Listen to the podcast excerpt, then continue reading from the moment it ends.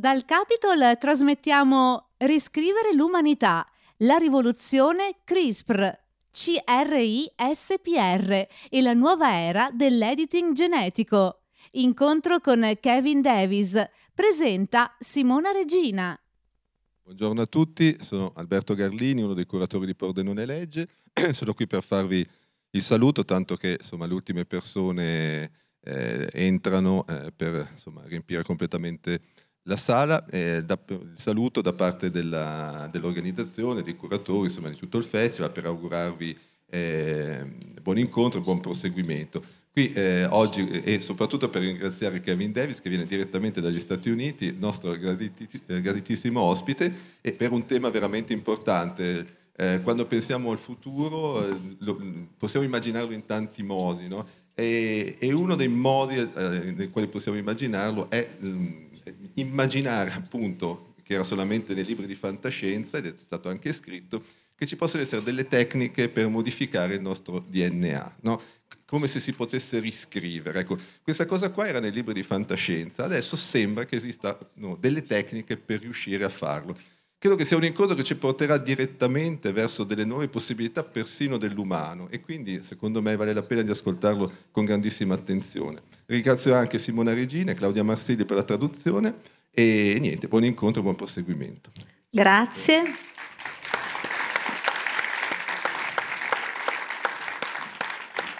Buongiorno a tutte e tutti anche da parte mia, buona domenica, grazie per essere qui con noi, per essere qui con Kevin Davis, benvenuto a Pordenone a proposito, per parlare appunto di rivoluzione CRISPR e della nuova era dell'editing genetico, e questo il sottotitolo del libro.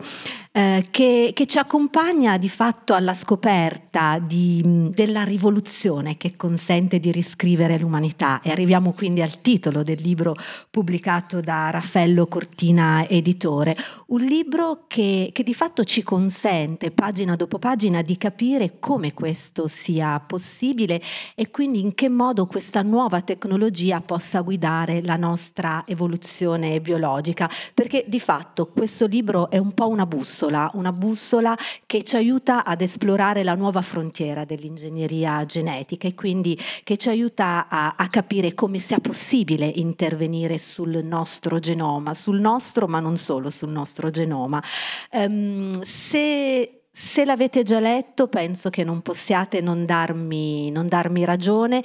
Il libro di Kevin Davis è davvero un bel libro, è praticamente il racconto avvincente di che cosa sta succedendo nei laboratori di ricerca, di che cosa potrà succedere in futuro, forse fra 5, forse fra 50 anni. Ma Kevin Davis, nel raccontarci tutto questo, quindi nel raccontarci come siamo arrivati a questa scoperta, nel raccontarci il lavoro frenetico, il lavoro entusiasmante che accade appunto nei laboratori di ricerca, di fatto ci porta proprio lì, ci porta dietro le quinte, ci racconta i tanti dubbi, i dilemmi etici che la comunità scientifica si è posta e si continua a porre a proposito appunto di questa tecnologia straordinaria, rivoluzionaria.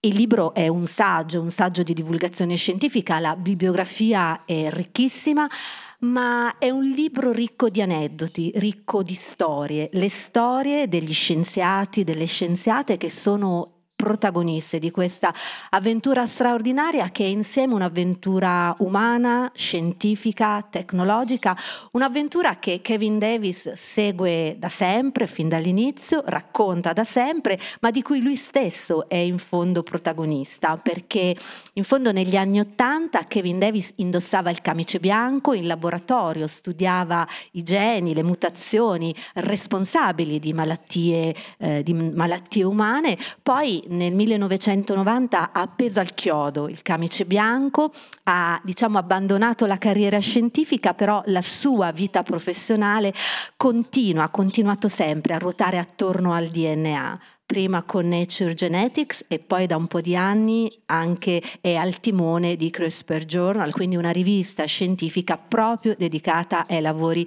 di editing genetico. E allora, prima di raccontare che cosa possiamo fare oggi con CRISPR, insomma, partiamo dall'inizio. Come siamo arrivati alla scoperta di questa tecnologia straordinaria, dal nome però davvero impronunciabile, anche se tu ad un certo punto nel libro dici che l'acronimo tutto sommato è abbastanza attraente.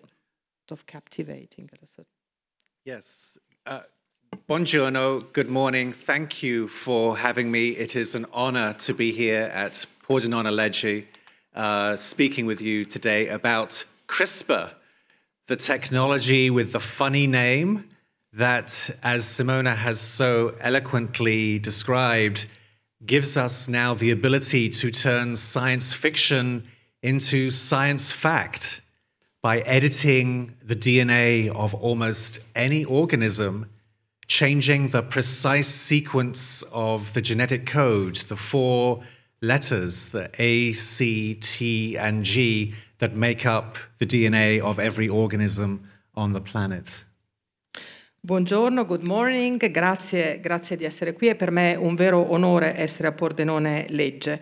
Come ha detto in modo molto eloquente Simona, che ringrazio, siamo qui per parlare di CRISPR, questo strano acronimo, questo strano nome che ci, come appunto è stato giustamente detto, ci fa capire che una volta ciò che era fantascienza adesso può essere considerato sempre di più fatto scientifico. Perché? Perché si tratta di un metodo che ci consente di cambiare attraverso l'editing il DNA sostanzialmente di qualsiasi organismo, intervenendo sulle quattro lettere A, C, T, G che formano appunto la sequenza del DNA. The first few chapters of the book tell the story of the discovery of CRISPR, and I just wanted to show one picture, one photograph, to illustrate the strange, peculiar origins of this technology. CRISPR began, in one version of the story, in Spain, here in Alicante, with this scientist, Professor Francisco Mojica, who wanted to understand why certain bacteria thrive in these very salty, salt-rich lagoons where they are purifying salt from the Mediterranean. And he thought that CRISPR, a strange sequence of DNA in the bacterial genome, might be the reason why these bacteria are so successful in this very harsh environment. It was a wonderful theory. It was totally wrong, but it led to the idea that it led to more people studying these sequences. And thanks to him and other scientists, we are able now to paint a picture of CRISPR as an immune system in bacteria to fight off viruses. And most of you, until a year or 2 years ago, had I asked, do bacteria have an immune system? Like most scientists, you would say, no way. But this is what CRISPR does in nature. And as we will discuss, it is our ability now to turn this system into a precise gene editing tool that has led to this revolution. Nei primissimi capitoli del mio libro io parlo della scoperta di CRISPR e avete visto una foto che illustra questi primi momenti, perché ci sono delle versioni diverse di come si sia arrivati a CRISPR, discordanti anche, ma sempre molto, molto interessanti. In una versione andiamo in Spagna. Qui vediamo una fotografia del professor Francisco Mojica dell'Università di Alicante, che ha voluto studiare dei batteri in questa laguna salata che vedete alle nostre spalle nella fotografia. Si era interrogato sul perché in un ambiente così salino, tanto che sono delle saline queste, determinati batteri riuscissero non solo a sopravvivere ma addirittura a prosperare.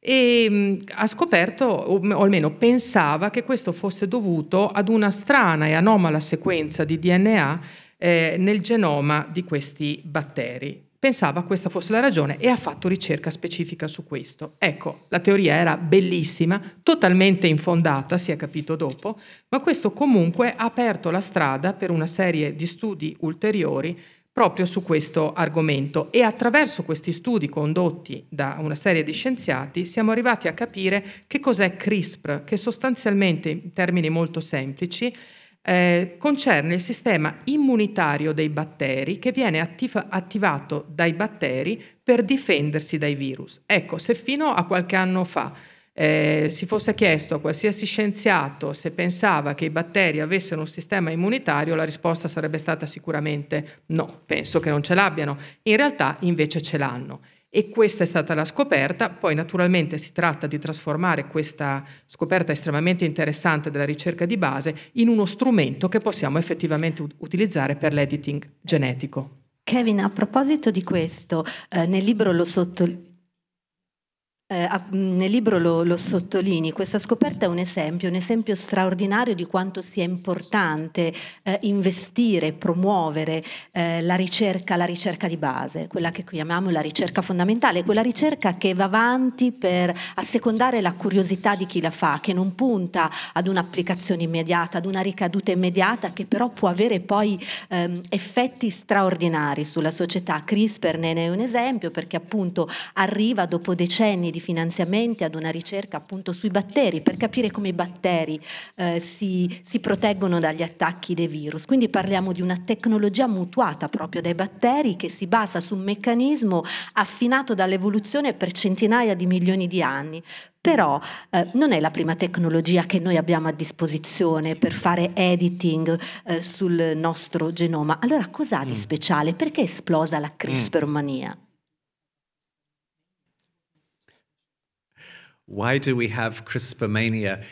As you say, Simona, there were other technologies developed in the early 2000s to edit genes, but they were very difficult to perfect in the laboratory. And in the space of just a few years, researchers took CRISPR, this immune system, and made a series of improvements and enhancements to develop this technology for editing DNA that proves incredibly easy to use, easy to program, and easy to turn into practice. So now there are laboratories up and down Italy and all around the world that are using CRISPR for, as we will discuss, many, many different types of application. Sì, perché la CRISPR-mania? All'inizio degli anni 2000 si è riusciti a perfezionare delle tecniche di editing dei geni. Ce n'erano ovviamente, come dicevi giustamente anche tu, Simona, già di precedenti, ma erano difficili da portare avanti in laboratorio, da perfezionare in laboratorio. Nel corso degli anni i ricercatori però sono riusciti a farlo, migliorando CRISPR, sviluppando questa tecnologia per l'editing del DNA in un modo semplice da utilizzare, da programmare e da tradurre effettivamente in pratica, tanto che ormai in tutto il mondo, compresa l'Italia, sono tanti laboratori che utilizzano CRISPR per diverse applicazioni. I'm just showing a short video loop of CRISPR in action. The yellow blob, scientific term, is the enzyme called Cas9, which is the scissors that cuts DNA. And this a video taken by a Japanese team a few years ago shows the Cas9 in action, cutting the DNA at a specific sequence that has been targeted using a piece of RNA to program the Cas9 and tell it exactly where on the DNA to land. Il video che vedete andare in loop è un video che è stato girato, fatto da una team giapponese qualche anno fa e mostra che cosa sta avvenendo nel sistema CRISPR. Questa macchia gialla, macchia naturalmente è il termine scientifico, è l'enzima Cas9 che è quello che sono le forbici sostanzialmente che tagliano il DNA. Come fa a sapere dove tagliare? Esattamente all'interno della sequenza, cioè qual è la sequenza target, viene individuata attraverso un altro pezzetto di RNA che dice a questo enzima esattamente dove andare a tagliare. Insomma, una straordinaria bussola genetica dotata di un coltellino molecolare che ci consente di agire così con precisione, con una precisione estrema. Nel libro, dicevo in apertura, incontriamo tanti personaggi, abbiamo modo di conoscere tanti scienziati, tante scienziate, ma parlando di CRISPR non possiamo non parlare delle due scienziate che sono state premiate nel 2020 con il premio Nobel. Mi riferisco a Charpentier, la microbiologa francese, e a Doudna, la biochimica statunitense. Tra le altre cose mi chiedo chissà cosa, insomma, penso al tutor del liceo di Doudna che le disse che la scienza in fondo non è un gioco da ragazze, insomma, che le ragazze non fanno le scienziate. She proved them wrong, didn't she? Yes. Ha dimostrato che aveva assolutamente torto, no? Yeah. So this is a wonderful story, this collaboration between Emmanuelle Charpentier, who is a French microbiologist now working at the Max Planck Institute in Berlin, and Jennifer Doudna, who is an American biochemist working in Berkeley, California. They did not meet or really know of each other until 2011 and decided to form a collaboration to study CRISPR-Cas9 in more detail, in more molecular detail. And that led, 1 year later, to the publication of their breakthrough discovery in the journal Science in the summer of 2012. And it is for that work that led to the Nobel Prize last year in chemistry. It is the first time that two women, and two women alone, have shared the Nobel Prize. Maybe we should give them a round of applause for that.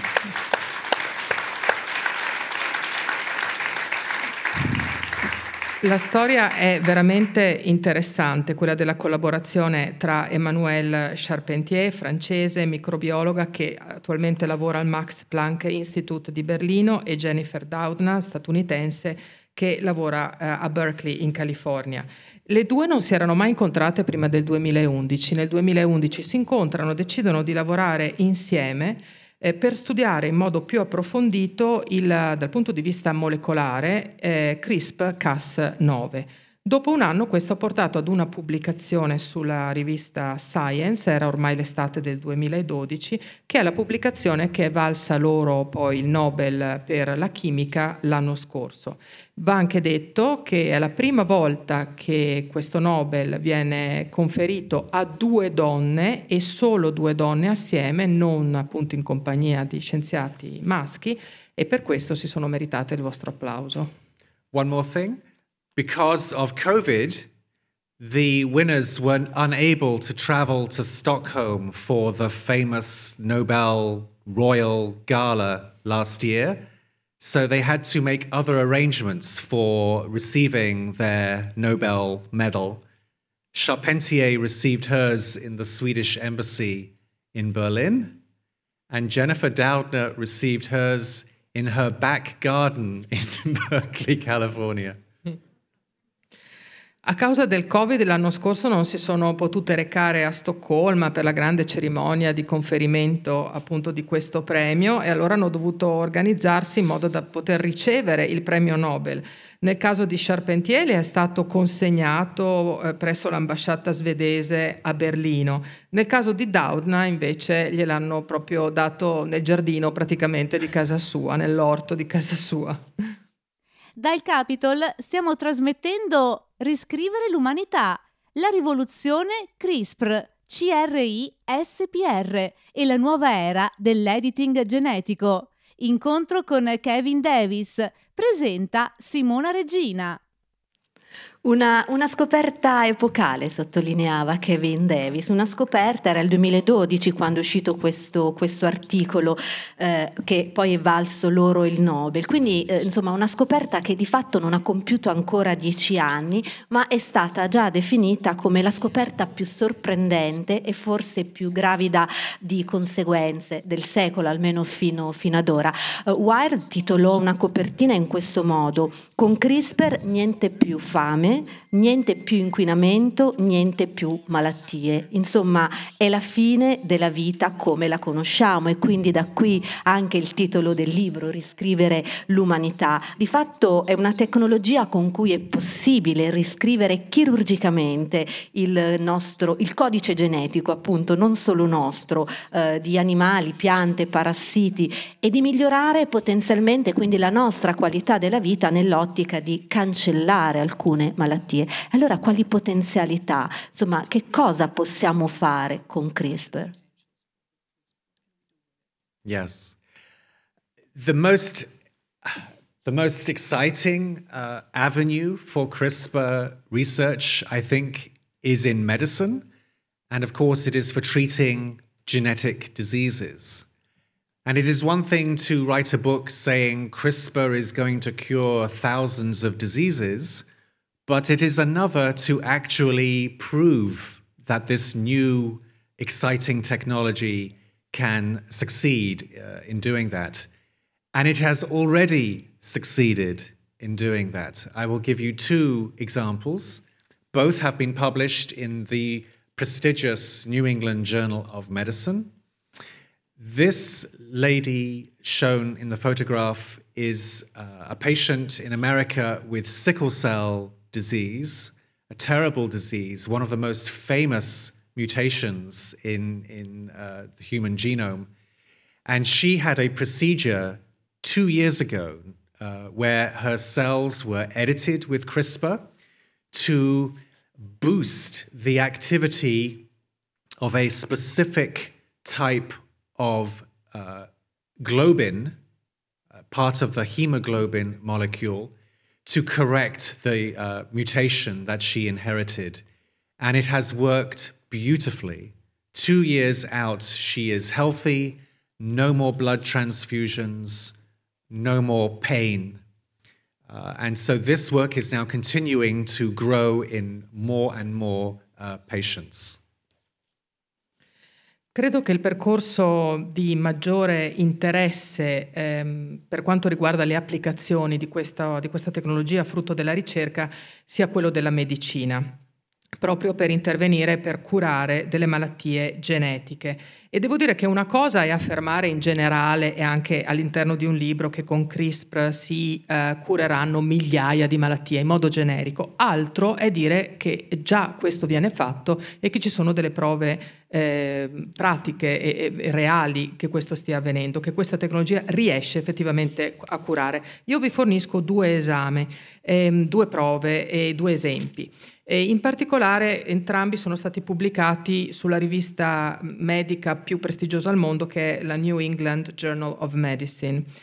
La foto che vedete qui è la foto di una paziente statunitense malata di una malattia gravissima che è l'anemia falciforme, una malattia terribile che deriva da una mutazione del genoma.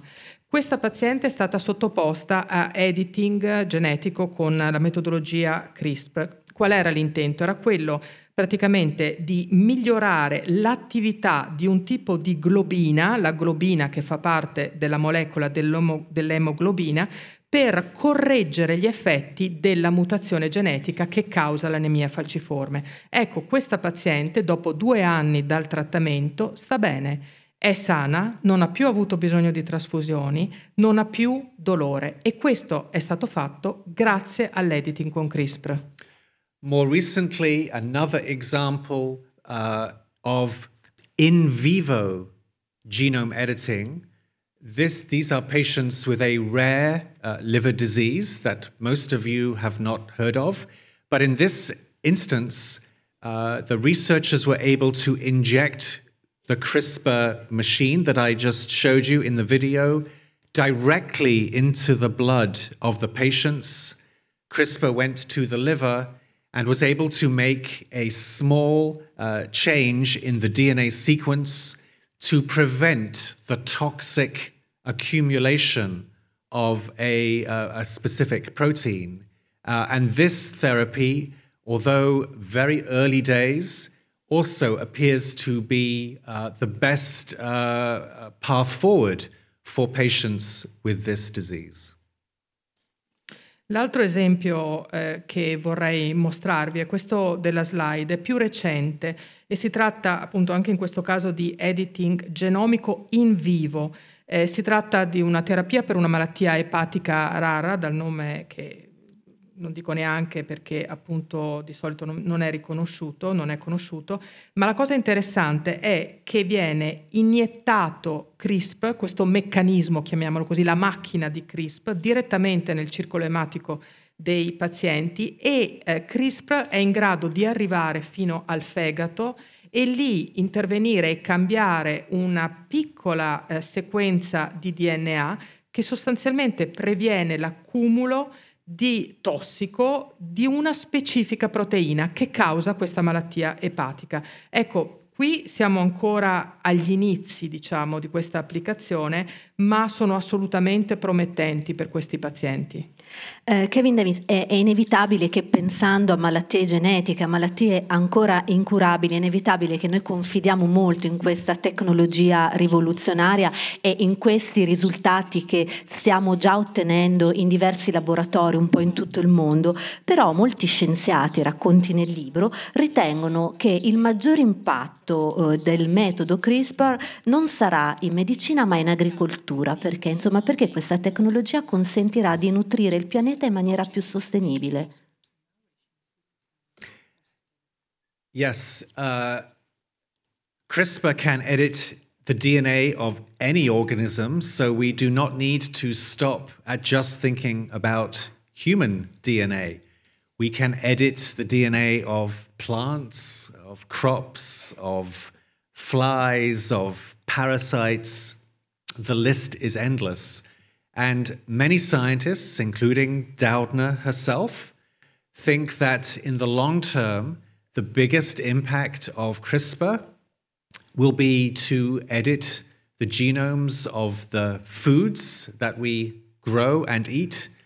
Because if we do not use technology to make our foods more sustainable, more pest resistant, more drought resistant, we are not going to be able to feed the planet. CRISPR allows us to make specific designed changes in the sequence of plants without leaving any foreign genetic material behind, and can do so much more quickly and safely than any other breeding method. So I think we have to embrace CRISPR as the future of agriculture.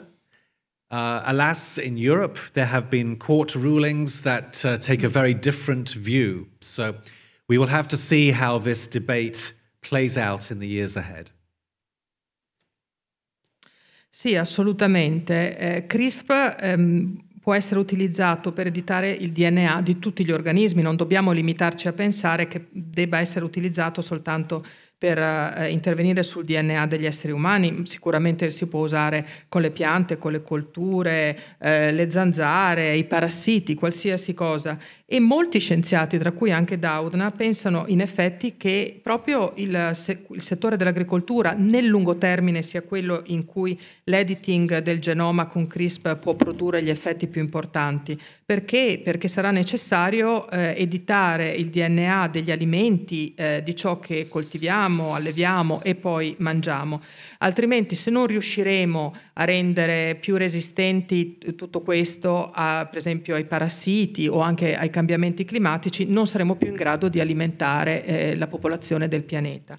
E di conseguenza si sta lavorando proprio su questo. Perché? Perché attraverso un cambiamento nella sequenza con CRISPR del DNA si è in grado di apportare delle modifiche senza che questo però implichi che intervengono anche degli elementi alieni. Non è che mettiamo dentro qualche cosa che non vogliamo che ci sia. E tra l'altro CRISPR, rispetto ad altre metodiche che già vengono utilizzate, è più veloce e, come dicevo, più sicuro. Quindi io veramente ritengo che non possiamo che accogliere a braccia aperte CRISPR come metodo per il futuro in agricoltura, anche se devo aggiungere che di recente c'è stata una sentenza della Corte di Giustizia europea che ci fa pensare che in Europa forse le cose possono essere un po' più difficili. E arriviamo a un tema, forse al tema caldo. Del resto il titolo del libro, Riscrivere l'umanità, insomma ci fa pensare alla possibilità di creare bambini su misura, bambini disegnati in laboratorio. Di fatto le legislazioni un po' a livello mondiale non lo consentono, però di fatto c'è chi nel 2018 ha annunciato di aver fatto nascere due bambine, due gemelline editate geneticamente per, in qualche modo, insomma, per renderle invulnerabili all'infezione da HIV. Parliamo quindi di CRISPR babies. Everything we have discussed so far about editing human DNA should not be controversial. We are trying to save the lives of patients by editing the cells in the blood or the liver, or perhaps help them see because they are blind or hear because they are deaf. There is no possibility of those edited genes being passed on to future generations.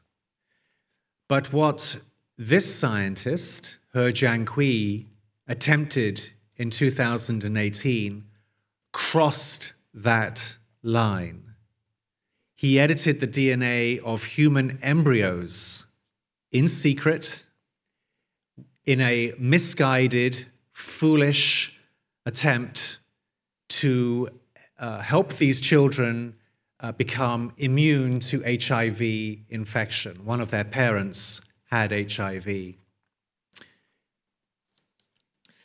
Tutto quello che abbiamo detto finora concerneva l'editing del DNA e un tipo di editing su cui non ci possono essere controversie, nel senso che l'intento era ed è quello di salvare vite umane, di risolvere delle patologie, quindi di fare un editing cellulare che aiuti a curare malattie epatiche o malattie del sangue, che renda possibile per persone cieche vedere un'altra volta o a chi non ci sente sentire di nuovo.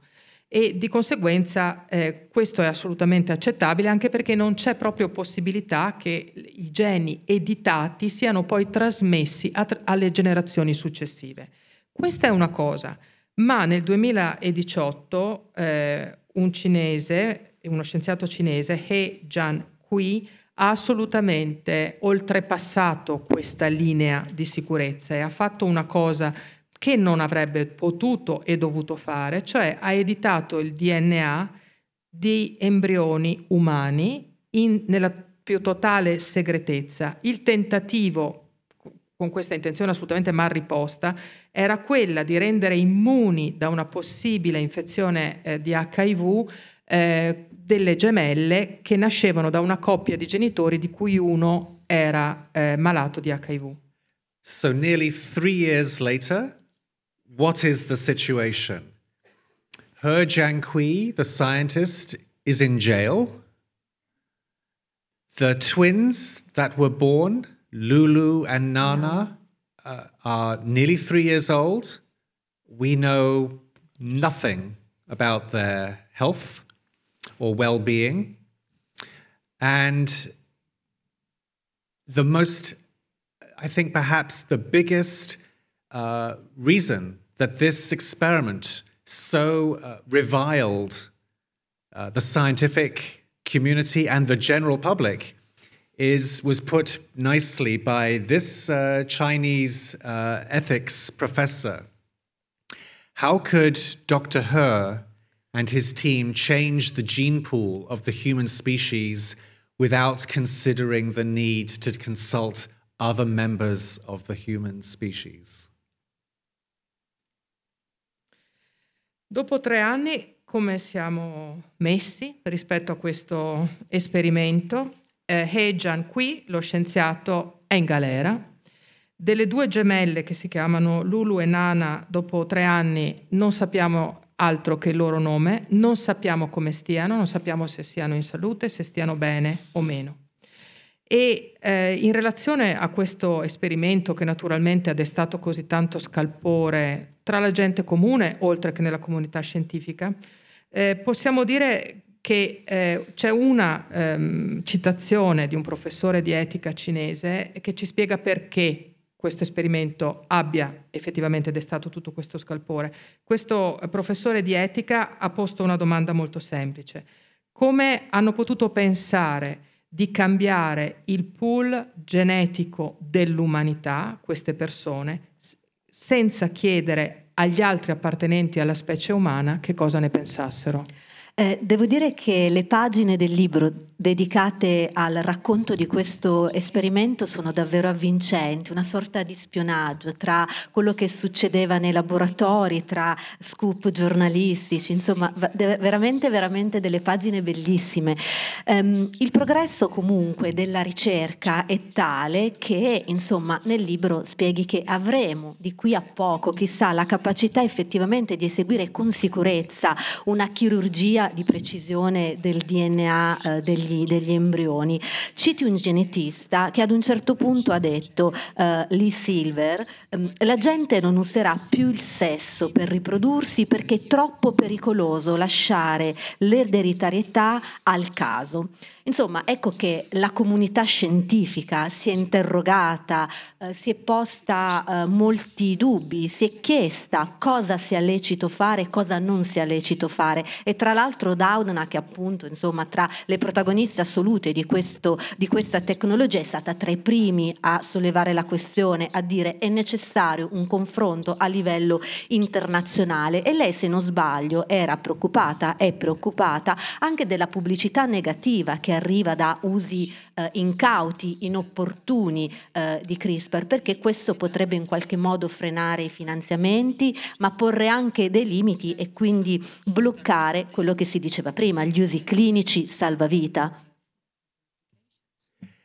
There was a lot of concern in the aftermath of He Jiankui's news that this might have a detrimental effect. But as we discussed earlier, we are seeing the progress in clinical trials and many others that we don't have time to discuss. So thankfully that has not come to pass. You mentioned the geneticist and author Lee Silver. So I am not condoning his idea that there will be no need for sex in the future, simply to illustrate some people's thoughts that new genetic technology can give us more and more control that hopefully we can use for well-being, for the well-being of mankind. Sì, ci sono state fortissime preoccupazioni dopo che si è saputo dell'esperimento di He Jiankui e moltissimi erano appunto preoccupati che una notizia del genere potesse fermare tutto per questa tecnologia, avendo un effetto devastante in generale. Però per fortuna non è stato così. Abbiamo visto che dei progressi ci sono stati successivamente, non abbiamo qui il tempo di parlarne, ma la scienza è andata avanti e quindi malgrado questo non c'è stata una battuta d'arresto. Hai citato il collega Lee Silver. Ecco, io non mi direi del tutto d'accordo sull'affermazione che prima o poi l'umanità potrà fare a meno del sesso per riprodursi. Ecco, questo direi di no. Però sicuramente penso che le tecnologie di editing genetico, con il maggiore controllo che ci consentono di avere sul DNA, potranno assolutamente dare un loro contributo per migliorare il benessere e la salute delle persone. E sarà che con CRISPR la fantasia corre veloce, che insomma un po' non ci sono freni alle aspettative che noi riponiamo appunto nei confronti di questa tecnologia rivoluzionaria, e sarà anche che la fantascienza ha plasmato il nostro immaginario. Nel libro citi spesso il romanzo Il Nuovo Mondo, citi la trilogia di Margaret Atwood, L'ultimo degli uomini, in cui insomma incontriamo una superspecie umana capace di adattarsi ad una società, ad un mondo post-pandemico, insomma ad un pianeta devastato dai cambiamenti climatici.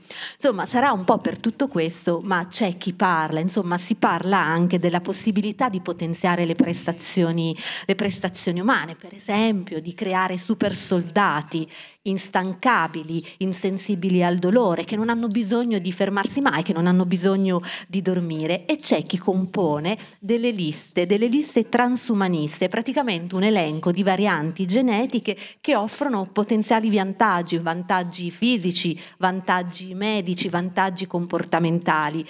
Va bene la resistenza alle infezioni, va bene la protezione dalla demenza, ma si parla anche di una superintelligenza, oppure di scegliere l'altezza che avere. Perché tutto questo per certi versi rimangono, almeno ad oggi, delle fantasie utopiche, delle cose da fantascienza, da romanzi da fantascienza? Dal Capitol stiamo trasmettendo Riscrivere l'umanità, la rivoluzione CRISPR. CRISPR e la nuova era dell'editing genetico. Incontro con Kevin Davis. Presenta Simona Regina. Most of the elements of designer babies that you just listed will remain science fiction. If we wanted to make somebody more intelligent, we do not have the beginning idea of how to do this. Think of how many genes are involved in developing and growing the brain.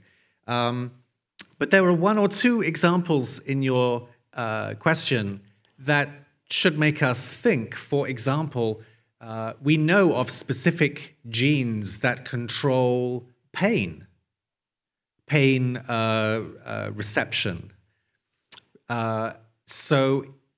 Way in the future, is it possible that we might want to modify such a gene to make us more pain resistant?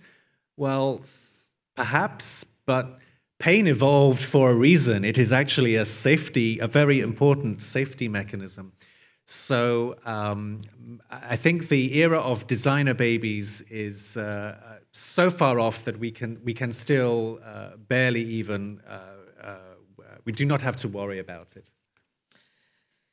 La maggior parte delle cose che sono state citate, che hanno a che fare con questi bambini su misura, con i designer babies, rimarranno assolutamente fantascienza. Non siamo neanche in grado di cominciare a pensare a come fare per arrivare a una roba del genere, anche perché basta immaginare quanti sono i geni che sono coinvolti nello sviluppo cerebrale per capire che proprio non riusciamo neanche a partire con piani come questi.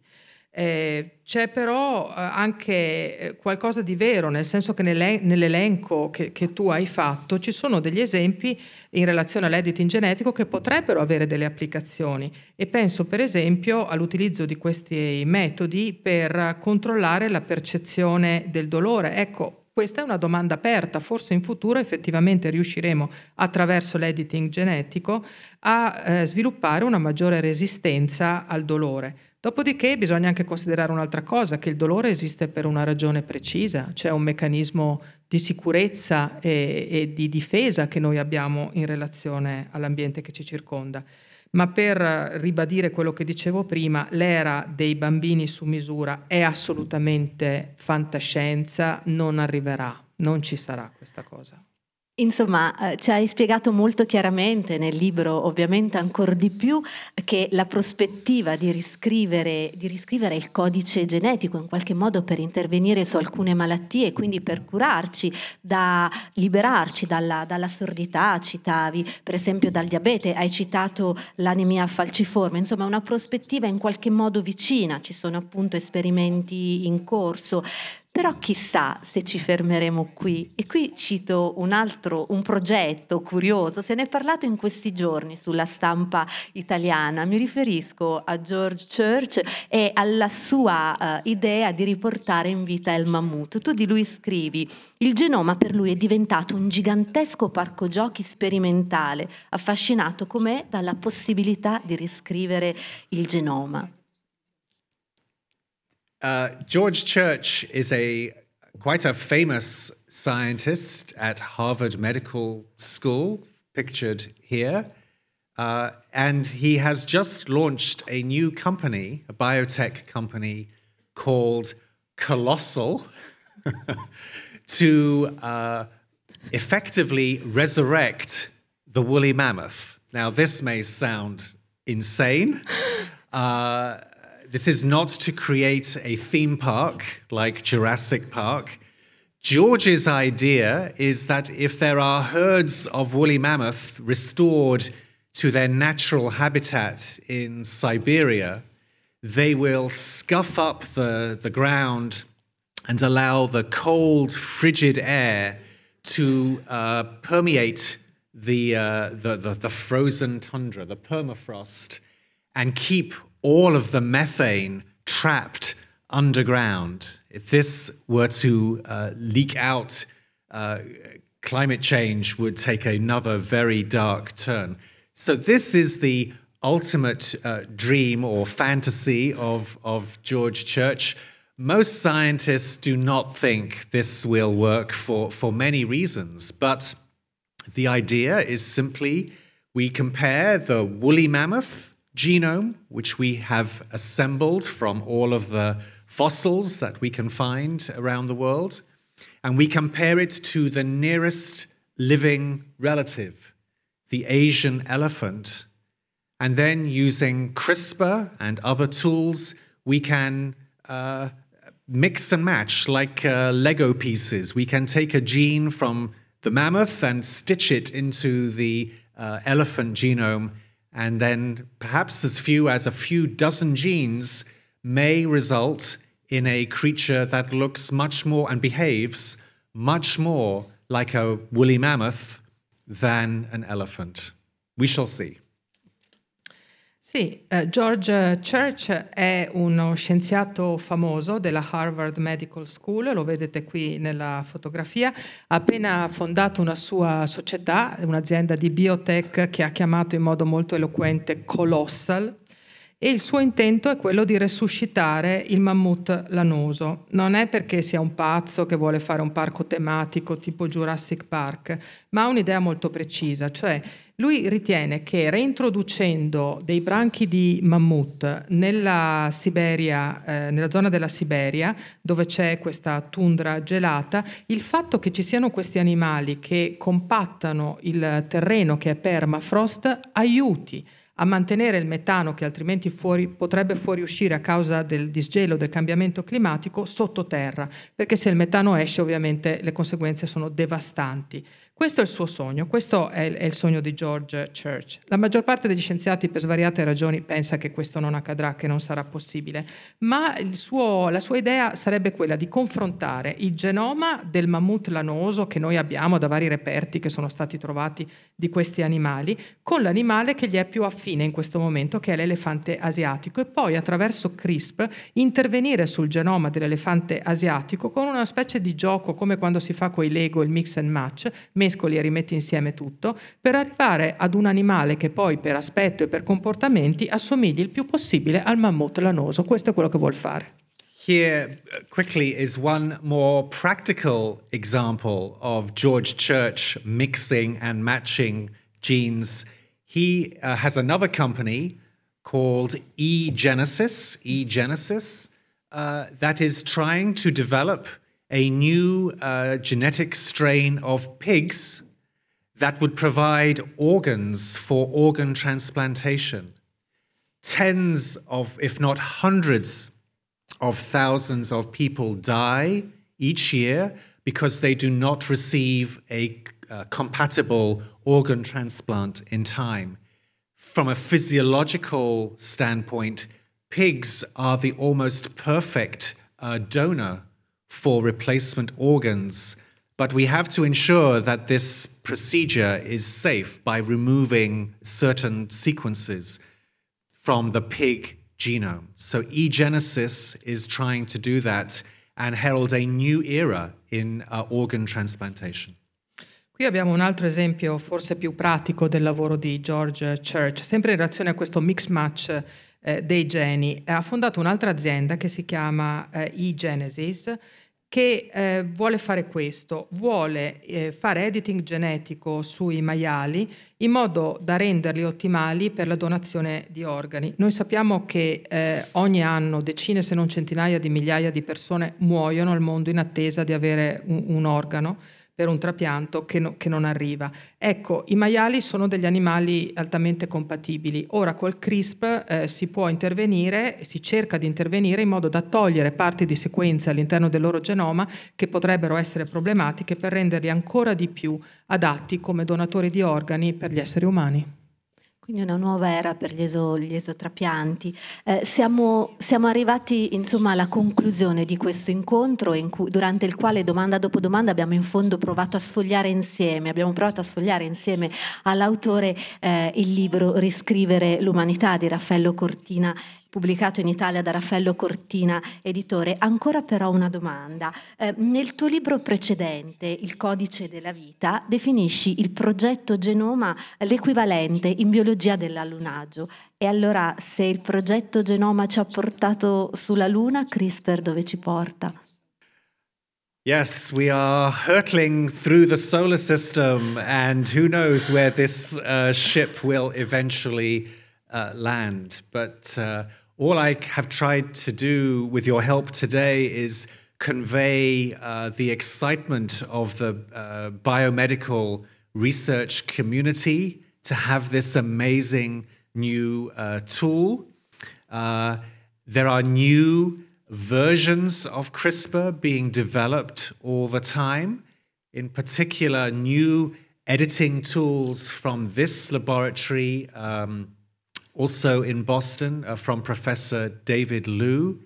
So I think that the future is incredibly exciting. And again, the line between science fiction and science fact is going to become very blurry. Stiamo navigando nello spazio, nel sistema solare. Chissà dove questa navicella ci porterà ad atterrare alla fine. Con il tuo aiuto io ho cercato veramente oggi qui di far passare l'entusiasmo che c'è da parte della comunità scientifica nei confronti di questo strumento. Tra l'altro la comunità scientifica sta continuando a sviluppare nuove cose, nuove versioni di CRISPR. Ci attendiamo veramente molto da questi strumenti nuovi di editing, e un esempio finale che appunto voglio farvi è quello del lavoro che porta avanti a Boston il professor David Liu nel suo laboratorio. Il futuro che ci attende è un futuro di grandissimo interesse, un futuro in cui la linea di demarcazione tra fantascienza e invece fantarealtà è sempre più labile. anche perché quello che capiamo leggendo questo libro è che CRISPR va veloce, che CRISPR corre forse più rapidamente della società, verso dove però dobbiamo deciderlo in fondo tutti e tutte assieme. E allora è importante parlarne, è importante partecipare al dibattito attorno agli usi di questa tecnologia così dirompente, ed è naturalmente importante contribuire alla diffusione della conoscenza, come appunto questo libro Riscrivere l'umanità di Kevin Davis fa in maniera brillante, anche perché come scrive Carlo Alberto Redi nella prefazione italiana del libro, noi viviamo in democrazie cognitive e quindi abbiamo bisogno di una cittadinanza scientifica. Grazie davvero Kevin Davis per essere stato con noi, per averci accompagnato attraverso le tue parole, attraverso l'ascolto delle tue parole in un viaggio straordinario. Grazie a tutte e tutti voi, grazie Claudia Marsili per il supporto e che dire, buon proseguimento di giornata, buon proseguimento di Pordenone Legge. Vi ricordo che ci sarà il firmacopie, per cui potete mettervi in fila, ma le istruzioni insomma seguiranno. Grazie davvero a tutte e tutti. Grazie mille. Fine. Thank you very much. Grazie per aver ascoltato la radio di Pordenone Legge. Tra poco in onda un altro incontro. Resta sintonizzato.